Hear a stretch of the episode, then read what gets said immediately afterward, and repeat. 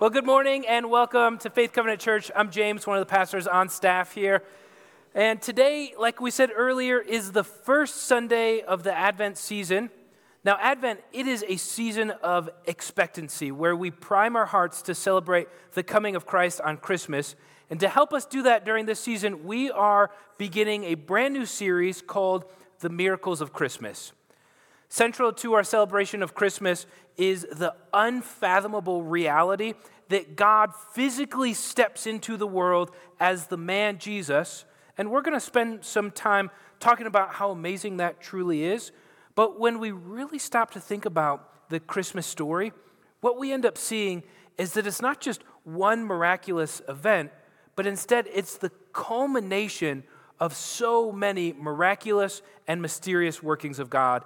So in this series, what we're going to do is we're going to look at some of those miraculous and mysterious things that are part of the Christmas story so that we can get a better understanding of the lengths that our God has gone through to redeem his people. Our hope is that by looking at these different miracles of Christmas, we're going to be able to celebrate the birth of Christ even more. But before we get started today with our first miracle of Christmas, let's spend some time praying. God, we are thankful for the baptisms today. What an incredible thing to celebrate the new life that you've given. Pray for those who have been baptized that you continue to lead them. I pray for those of us who have witnessed it, that it may stir up in our hearts the reality that we died with you and rose again into new life. Help us desire to live into that new life, Lord.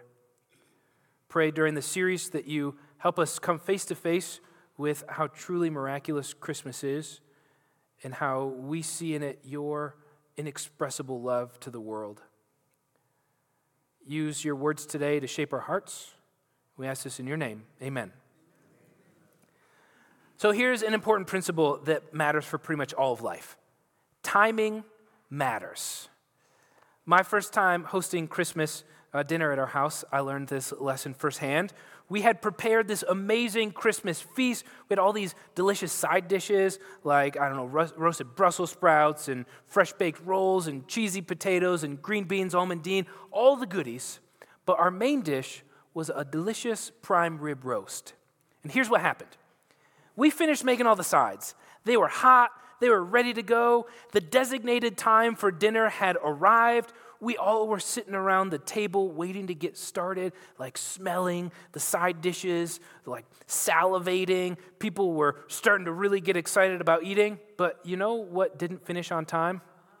Our prime rib. We just were like sitting around, bunch of side dishes, table set, people drooling, getting a little hangry, and the roast wasn't even close to being ready.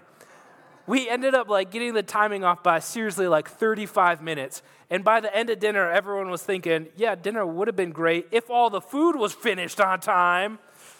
Timing matters. This is true for pretty much any part of life. You know, there's nothing like showing up to a meeting when it's three quarters of the way finished. Why? Timing matters. And there's nothing like getting charged late fees on your bill. Timing matters. But seriously, timing is just so important. One of the things that I talk to couples in premarital counseling about is thinking about timing when bringing up hard topics. Like, when is the best time to bring up a difficult conversation so that it will go well? Because when your spouse has just gotten home from a long day at work and they're totally exhausted and they're stressed and there's still thirty things to finish on the to-do list, it's probably not the best time to bring up how you're dissatisfied with your sex life. It's just not going to go very well because timing matters. Here is the thing that has to do with the miraculous, the miracles of Christmas. God knows that timing matters. And so he picked a time for Jesus to come that he knew was perfect. A time he had been preparing humanity for. A time that would help us best see what God is truly like. Check out what Paul says about this in the book of Galatians. He says, "But when the set time had fully come, God sent his son, born of a woman, born under the law, to redeem those under the law that we might receive adoption to sonship." This is amazing.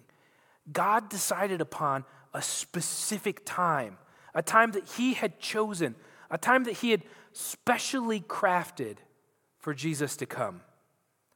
I love how the E S V translates this verse. It says, "But when the fullness of time had come, God sent forth his son."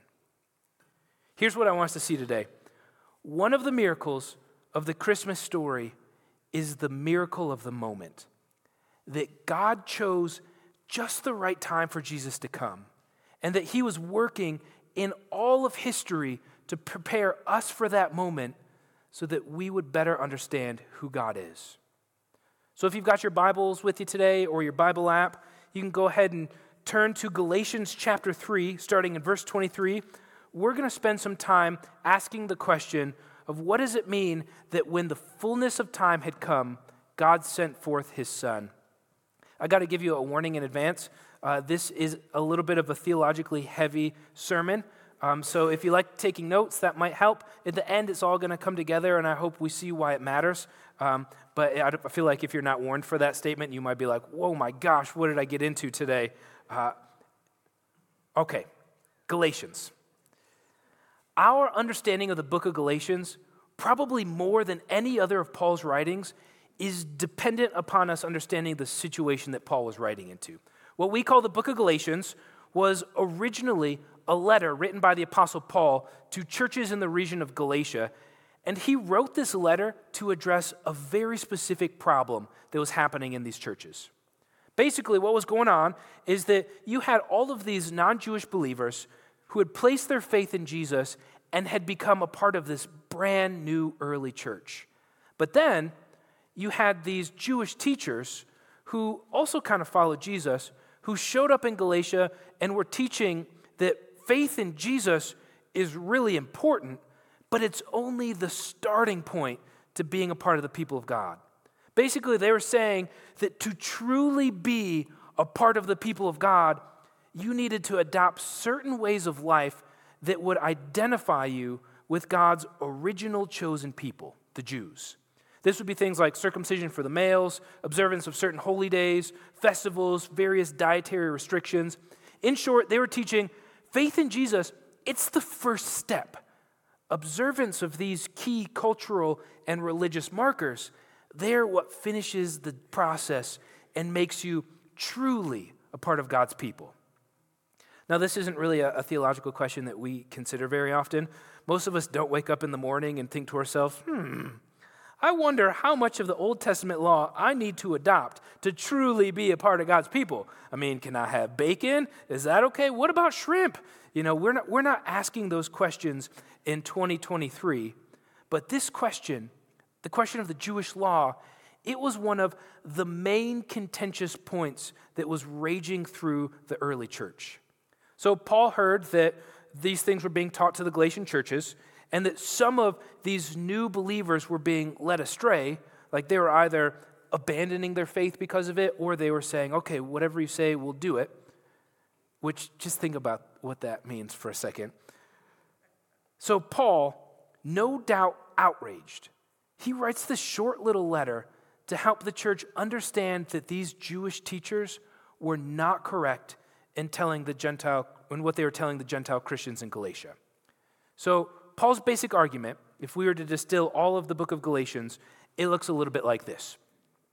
And this is really important for understanding the rest of the passage today. His argument is that both acceptance from God and the continuance of a relationship with him are one, given by God's grace and based solely on faith in Jesus. Two, are for all people of all cultures, ethnicities, and genders. And three, do not require the adoption of cultural markers or religious practices that, that had historically been practiced by the people of God. This is what Paul is arguing. And essentially, in the whole book of Galatians, he's making argument after argument after argument to prove this thesis. And that's what we see in our passage, chapter three, starting in verse twenty-three, is Paul is giving one of his arguments about why this is true. And this is what Paul says. He says, "Before the coming of this faith, we were held in custody under the law, locked up until the faith that was to come would be revealed. So the law was our guardian until Christ came, that we might be justified by faith. Now that this faith has come, we are no longer under a guardian. So in Christ Jesus, you are all children of God through faith. For all of you who were baptized into Christ have clothed yourself with Christ. There is neither Jew nor Gentile, neither slave nor free, nor is there male and female, for you are all one in Christ Jesus. If you belong to Christ, then you are Abraham's seed and heirs according to the promise. What I'm saying is that as long as an heir is underage, he's no different from a slave, although he owns the whole estate. The heir is subject to guardians and trustees until the time set by his father. So also, when we were underage, we were in slavery under the elemental spiritual forces of the world. But when the set time had fully come, God sent his son, born of a woman, born under the law, to redeem those under the law, that we might receive adoption to sonship. Because you are his sons, God sent the Spirit of his Son into our hearts, the Spirit who calls out, Abba, Father, so that you are no longer a slave, but God's child. And since you are his child, God has made you also an heir. Yeah, we got to break this apart. It is not a super simple, straightforward passage. So let's just start at verse twenty-three. Paul says, before the coming of this faith, he's talking about faith in Jesus, we were held in custody under the law, locked up until the faith that was to come would be revealed. So the law was our guardian until Christ came, that we might be justified by faith. Now that this faith has come, we are no longer under a guardian. When we read this, it's easy to think about like being in jail or prison and being locked up in custody and there being a guard sitting out front. But that's actually not what Paul's getting at here. You see, in Paul's time, there was this practice where sons of wealthy estate owners who would end up becoming the primary inheritors of the family estate, they were placed under a guardianship until they matured enough to be given real responsibility in that estate. And the guardian, they were responsible to take care of and make decisions for this male heir until the point in time that the father had decided upon where that heir was officially granted rights and responsibilities of a son. And these guardians, they would help sons get great educations. They would help make sure they stayed out of trouble. They would make sure that they were healthy and wise and intelligent. And Paul's saying that for the Jews, the law, that is the law given by Moses, that was responsible for giving them their religious and cultural markers, it was meant to be their guardian. It made decisions for them. It watched over them. It was meant to protect and grow them in wisdom and maturity. And the law, it was guardian until Christ came, but now through faith in Christ, they were freed from this guardianship and granted their full rights as children of God. That's the first part of Paul's argument. So he makes that point, and then he goes on to say this. He says, so in Christ Jesus, you are all children of God through faith. For all of you who were baptized into Christ have clothed yourself with Christ. There's neither Jew nor Gentile, neither slave nor free, nor is there male and female, for you are all one in Christ Jesus. If you belong to Christ, then you are Abraham's seed and heirs according to the promise. So this is where Paul starts to expand his argument. At first, he's just talking about um, people who shared his Jewish heritage. He said, before the coming of this faith, we were held in custody under the law. He's talking about his fellow Jews. But now, starting in verse twenty-six, he's expanding his argument to those who were not just Jews, but also Gentiles. He's saying that those who are not under the guardianship of the law, they too can receive full rights as sons of God. In Christ Jesus, we can all be children of God. Paul's making this abundantly clear. The ethnicity, it's not a determining factor. Socioeconomic status, it's not a determining factor. Cultural practice, not a determining factor. Gender, not a determining factor. If you have faith in Christ, it doesn't matter whether you are under the guardianship of the law or not, you can receive full rights as sons of God. That's Paul's argument here. Now, remember, Paul's arguing against teachers who are trying to get non-Jewish followers of Jesus to essentially be more Jewish by following certain parts of the Old Testament law. So, they wouldn't have liked this argument very much. In fact, it would have seemed offensive to them. And to get that, I want us to just try and put ourselves in the shoes of those who are trying to get Gentile believers to act more Jewish. You know, for centuries, the Jews had been the officially chosen people of God. God had uniquely called and chosen them to be his people. And part of that was that he gave them this law that differentiated them from pretty much anyone else on the planet. Not to be crass here, but this is a major part of why circumcision was such a big deal in the New Testament. We don't think much about this in, in the U S Circumcision, it's a pretty widely practiced procedure, but in the ancient world, it was not widely practiced.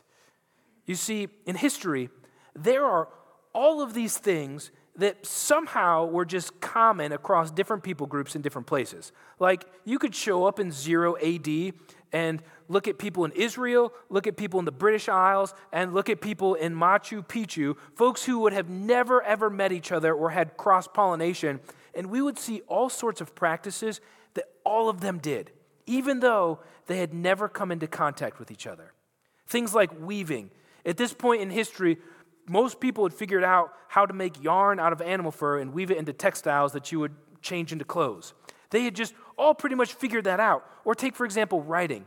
It didn't matter where you were in the world, people were figuring out how to write and paint and cook and farm and form tools out of metal. There are just practices that humans intuitively figured out. But you know what's a practice that is not naturally intuitive to humans? Circumcision. And I don't I don't think I really need to go into why it wasn't intuitively practiced, but what that meant for the Jews is that you had this practice that God had told them to do that no one else did. And because of that, it became this extremely unique identity marker. Not only were they the only ones that did it, but they did it because God told them to. They felt like circumcision, it's a part of what identifies us as God's people. And by the time of Jesus, this was culturally ingrained. God's people get circumcised. And along with circumcision, there were several other very unique practices that only Jews did. Things like the religious festivals, the dietary restrictions, their holy days. These were all practices that God had told them to do that only they did, and they felt like were a part of what made them the people of God. They had these practices that were given to them in Old Testament law that were a part of who they were. So it makes sense that anyone reading this letter from Paul who may have had Jewish heritage would have been asking, yeah, Paul, but what about the Old Testament law? God gave it to us. It makes us who we are. It identifies us as God's people.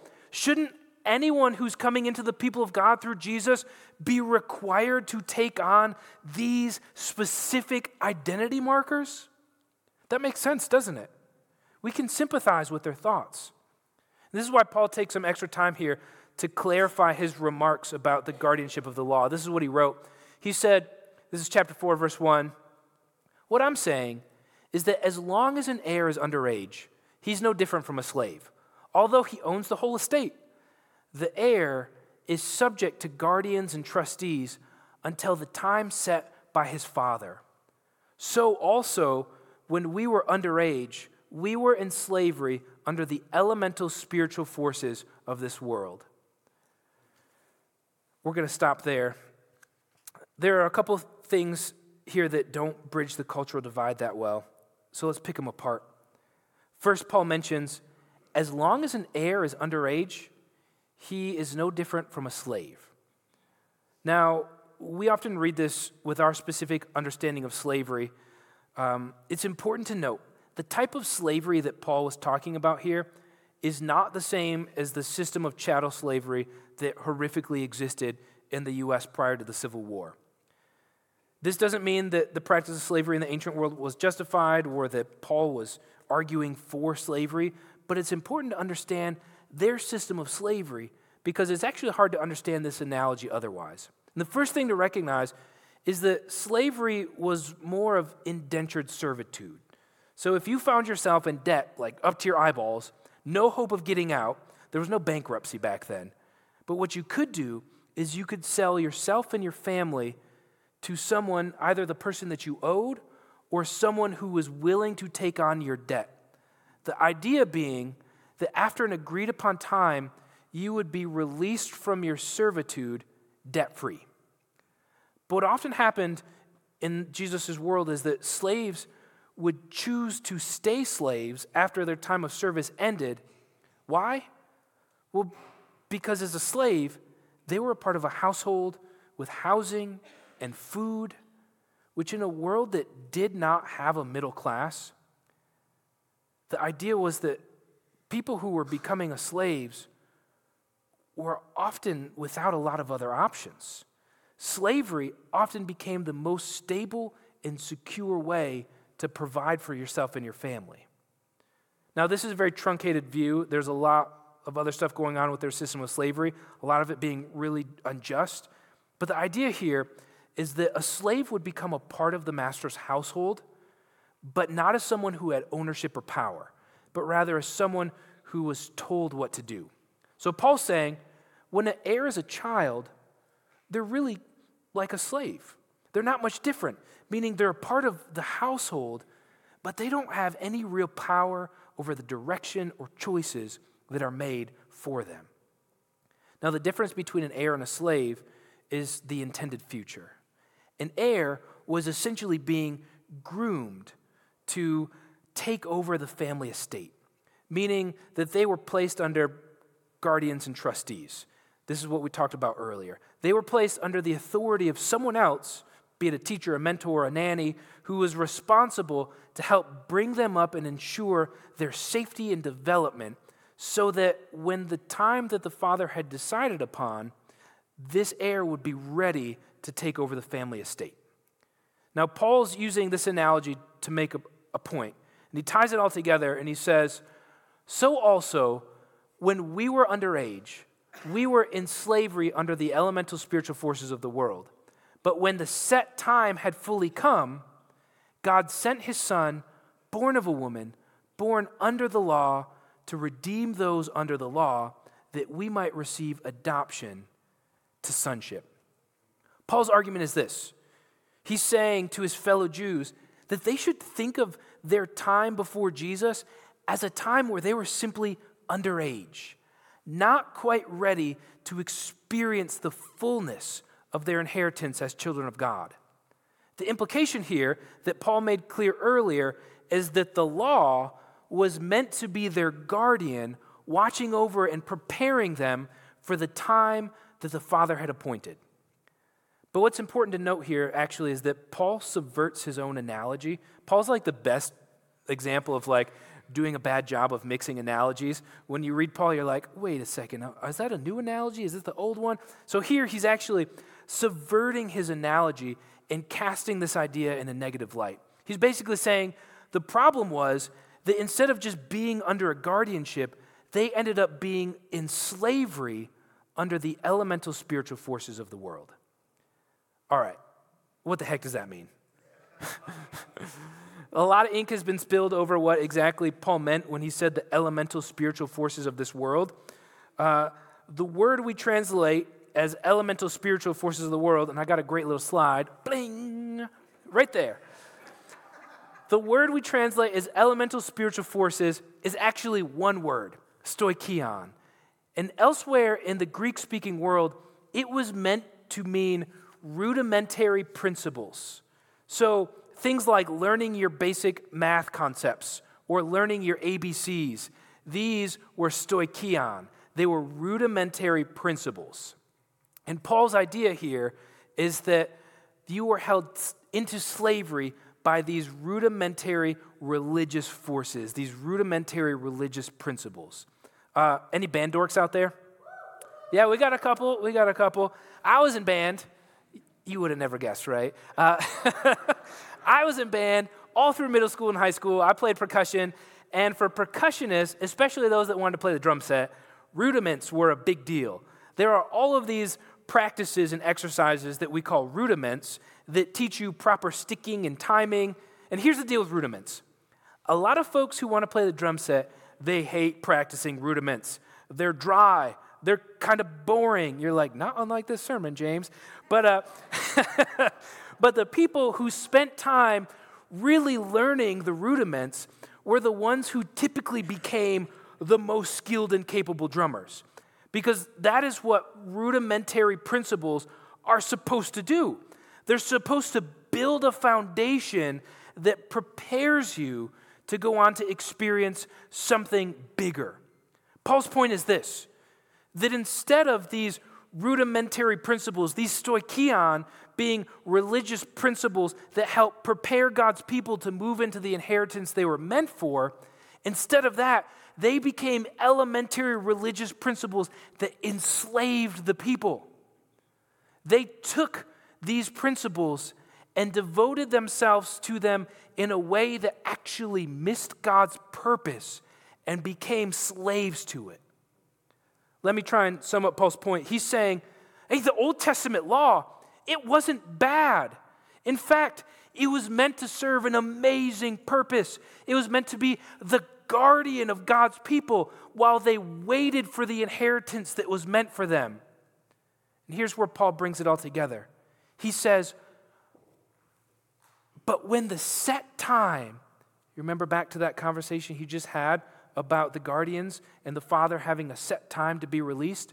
But when the set time had fully come, God sent his son, born of a woman, born under the law, to redeem those under the law that we might receive adoption to sonship. This is huge.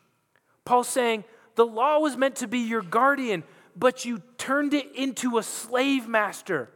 But God had a plan and had decided upon just the right time, a time that would be exactly what he wanted it to be, a time he decided was right, and he sent Jesus, born of a woman, to take those who had become enslaved to the law and redeem them and adopt them into the role that they were meant to have. Jesus releases them from their guardianship and makes them sons of God so they can step into their true inheritance. This is how Paul says it. He says, because you are his sons, God sent the Spirit of his Son into your hearts, the Spirit who calls out, Abba, Father. So you are no longer a slave, but God's child. And since you are his child, God has made you also an heir. Paul's telling these Jewish teachers that a Jewish identity, as defined by Old Testament law, is not what makes people children of God. Everyone can be a child of God, but it is through faith in Jesus. Now, it would be extremely natural for you to be sitting here thinking, so what? Why does this matter? Especially on the first Sunday of Advent. Aren't we supposed to be talking about like cute kids and pregnant ladies and mangers and stuff like that? Well, we tend to not grapple with this question of Jewishness the way the early church did. But this argument is actually one of the most significant and important theological discussions in the entire New Testament, because it presents us with these truths. And coincidentally, some of them are truths that relate to the miracle of the moment. The first of those truths is this. Everything leading up to the birth of Christ matters. It's not like the only moment in history that matters is the coming of Jesus and everything that happened before them now is meaningless. No, the fact that when Paul says, when the fullness of time came, this indicates that the time prior to Jesus, this time when the people of God were under the guardian of the law, it was purposeful. It was a time that was leading up to and preparing us for Jesus. This is a part of the miracle of the moment. It's not just that at one moment God came to earth. It's that for all of history, for the entire story that we have inherited, that is the New, the Old Testament, God had been preparing the world for Jesus' coming. There's a million ways that we see this happening, and there's probably more ways than we could ever comprehend on this side of the veil. but just a couple things to think about. First, God was preparing the world for Jesus by using the story of the Jews and their experience with the law to show how deeply ingrained sin and brokenness truly are. It is everywhere in the Old Testament. Just think about Exodus. In Exodus twenty, it takes like one page to see the incredible brokenness of the of, of humanity. You've got Moses. He's up on the mountain receiving the Ten Commandments from God. It's going well. God's like, here's what to do. Moses comes down the mountain. He's like, hey, brothers and sisters, I got this law from God. And you know how they respond? They say, everything the Lord has said, we will do. That's an exact quote from the people. But then Moses goes back up on the mountain to get some more laws from God. And while he's away, the Israelites get a little freaked out. So what do they do? They build an idol in the shape of a calf. Now, didn't they just say, we'll do whatever you say, God? And didn't God say in the Ten Commandments, don't make any idols? The story shows us how broken we are.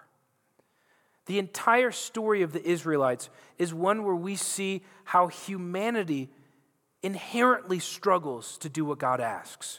We see it on a personal level with how broken all of the Old Testament heroes are.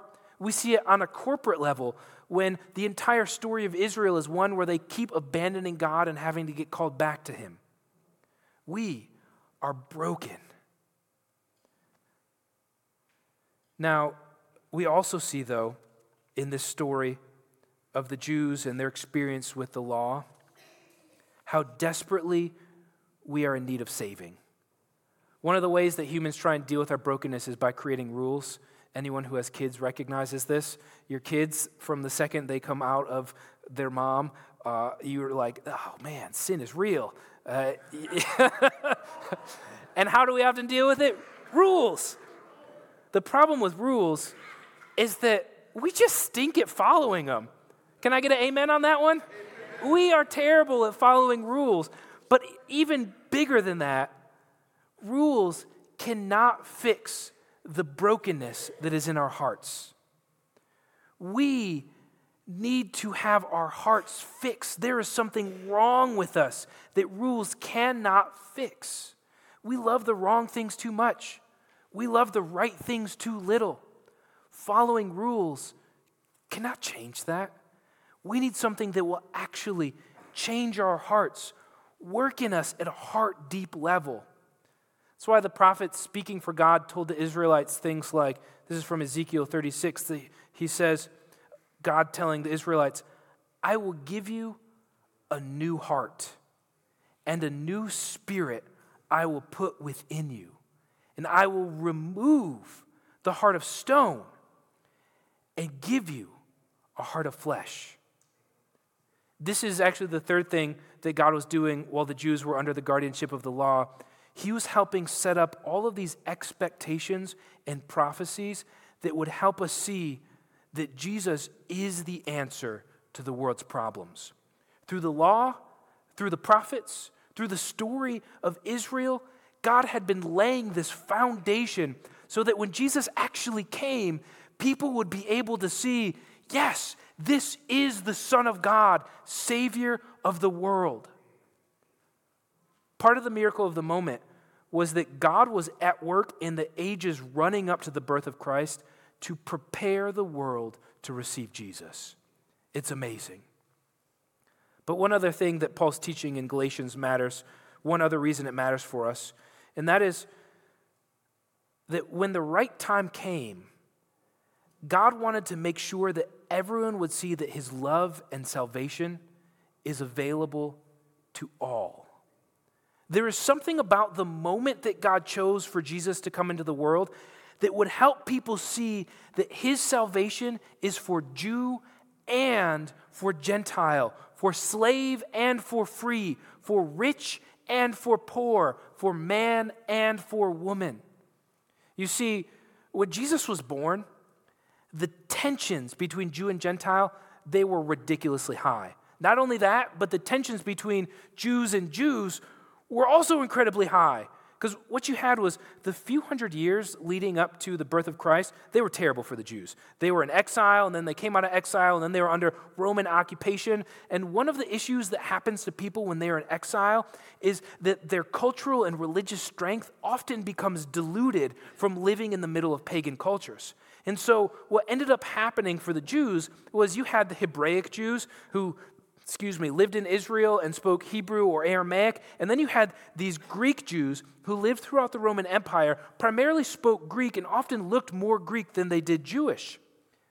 And so you had this movement, this religious movement in Israel that thought if only the Jews could reclaim their cultural and religious purity, then God would restore them and end their oppression. Basically, many Jews thought that the answer to their problems was to reclaim more purity, to become more Jewish. And the Greek-speaking Jews and the Gentiles stood in their way of this mission. Basically, many Jews thought the answer to the problems they were having was to reclaim more cultural purity, more Jewishness. It was tension between Jews and Jews. It was tension between Jews and Gentiles. This is the moment when tensions were so high that Jesus was born. And in it, he ends up showing that God's salvation, it's not just for Jews. It's actually for every people group in the world. Paul said it like this: so in Christ Jesus, you are all children of God through faith. For all of you who are baptized into Christ have clothed yourself with Christ. There is neither Jew nor Gentile, neither slave nor free, nor is there male and female, for you are all one in Christ Jesus. If you belong to Christ, then you are Abraham's seed and heirs according to the promise. The moment God chose to come to earth helps us see more clearly the heart of God, which is this: that he loves all people, and that he came to save people regardless of race, class, ethnicity, culture, gender. All are able to find a place as the people of God, not by becoming Jewish, but by having faith in Jesus. This moment of Jesus coming helps us see clearly that God's love is not just for Jews. It's not just for Greeks. It's not just for Romans, not just for Americans, not just for people of European descent or African descent or Asian descent or Middle Eastern descent, but instead, Jesus came so that everyone, regardless of race, gender, or ethnicity, could be, could become a child of God through faith. The miracle of the moment helps us see how God came for all people. Now, we got to land this plane. With Christmas, it is easy to get wrapped up in this incomprehensibly amazing moment where God comes to earth. It's easy to get lost in that. And if you're not getting lost in that, you got to think a little bit more about it because it is mind-blowing. But in that, we can miss this huge point that God had been preparing the world for the moment of Jesus coming. And the story of the Jews and their experiences with God and their experiences with the law and the way that they fell short, the way they turned the law into something it was never meant to be, in all of this, God was preparing the world for his miraculous coming. He was showing how deep our sinfulness is and how it ruins everything. He was showing us our immense need for a Savior. He was showing us that rules aren't enough. And by doing so, he was priming the pump for all people to receive Jesus. This is why Paul says that when the set time had fully come, God sent his son, born of a woman, born under the law, to redeem those under the law that we might receive adoption to sonship. Let's pray. Jesus, we're so thankful for your coming. Father God, we are immensely grateful for the way that you prepared the world for your coming, the way that you set in motion so many things to make it so that we could see you in Jesus. Lord, we pray that as we go from here, we may be a people who is overcome by the lengths you went to to save us, and that we may be influenced to also go through great lengths to help those around us see you.